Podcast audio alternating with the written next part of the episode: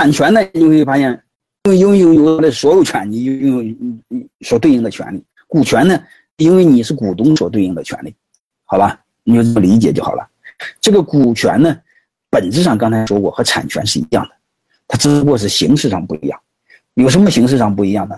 就是它可以按份儿随便切，爱分多少份儿就分多少份儿。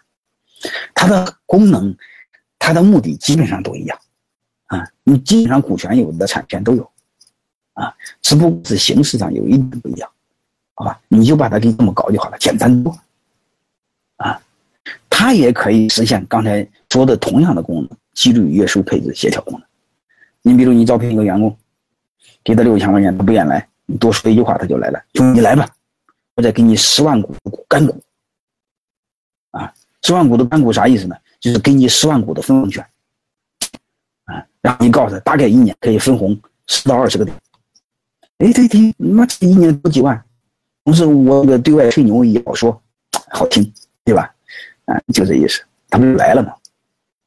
嗯，然后你从北上广弄一个高管来，你再给他干活，他就不愿意了。如果他张嘴他奶奶的给你要十个点的十股，还得写在章程上，这不是非常麻烦的事那你说那那那能行吗？那么写了之后，他你妈的万一第二天离开，那么股份变不过来怎么办？那你怎么跟他商量？你可以这么来，你说兄弟啊，利益我不商量的，每年分红我照给你，但是呢，前提你再给我工作十年，我就把你的股份写在章程上。你会发现，你给他的是什么？你给他的是分红权加业绩等所有权。是不是和刚才那个先他的一套房子的使用权再加产权，是不是一个意思啊？啊，所以我想说什么？你把产权搞明白，你就把股权搞明白，它背后是一个逻辑啊，它的增值是一个意思。你比如今天买股票是一块钱一股，明天把它卖掉两块钱，增值一块。啊，你今天买房子一万块钱一平方，第二天你把它卖掉两万块钱一平方，中增值是一万，是吧？那增值权嘛，是一样的事。你的房子可以给你儿子，你买的股票也可以给你儿子。你的房子自由买卖，你股票也可以自由买卖，是不是道理都是一样的意思啊？它是一一样的意思。对我们老板来说，其实将来之后最大的资产，包括对我们未来的高管来说，将来最大的资产一定是股权。你不相信？你问德国人、美国人，你看德国人、美国人很少有炒房子的，因为他的房产税特贵。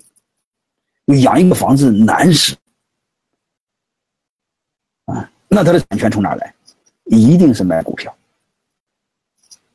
或拥有一家公司的股权，都一个道理。股权立的三大模式，刚才我说到的给的干股就是光给分红权啊，给分红权就是干股啊，干股你想理解它的性质？就一句话，嗯，哪一句话呢？他和员工宿舍是一样的，在这儿有，在这儿就没有，好吧？你一定要说清楚，而且非常简单，就一张纸写个协议就好了啊，甚至出个制度就好了啊。你比如可能大学生一毕业提供一个单身宿舍，嗯，在这干上有，不在干没有啊。然后工作十年可以给一个公寓啊，夫妻俩在同时在这工作可以给什么啊？就内部定时运钞了，好吧？啊，再另外就是期权，啊，我一会儿给大家讲期权和干股的本质的区别。嗯，写在章程里边呢，就叫实股。我们一般做股权激励不用实股。啊，什么时候用实股呢？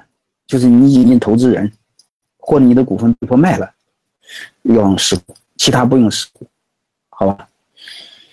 然后那个，我们先简单的看一下干股。干股刚才说过，只有分红权。如果你对干股不理解的话，你看另外一个东西，你一定会理解。你看晋商的电视剧。这个晋商统治中国经济五百年，他把深股用的淋漓尽致。就是晋商之所以这么成功，他主要的原因就是把深股用的好。他把深股用的相当于实股。因为深股可以有继承，它不就和实股没什么两样了吗？嗯，在我眼里没有什么好坏之分。你说我是用干股的，还是用期权的，还是其他的？很多，嗯，没有好坏之分，它只和你企业的发展阶段有关系，好吧？然后还有一个对应的就是食骨，啊，嗯，对应的是晋商里边对应的食骨就是银骨，啊，这个也不难理解，嗯，两个伙计一起做买卖，有钱的拿银子占银骨，没钱把身子对上就在身骨。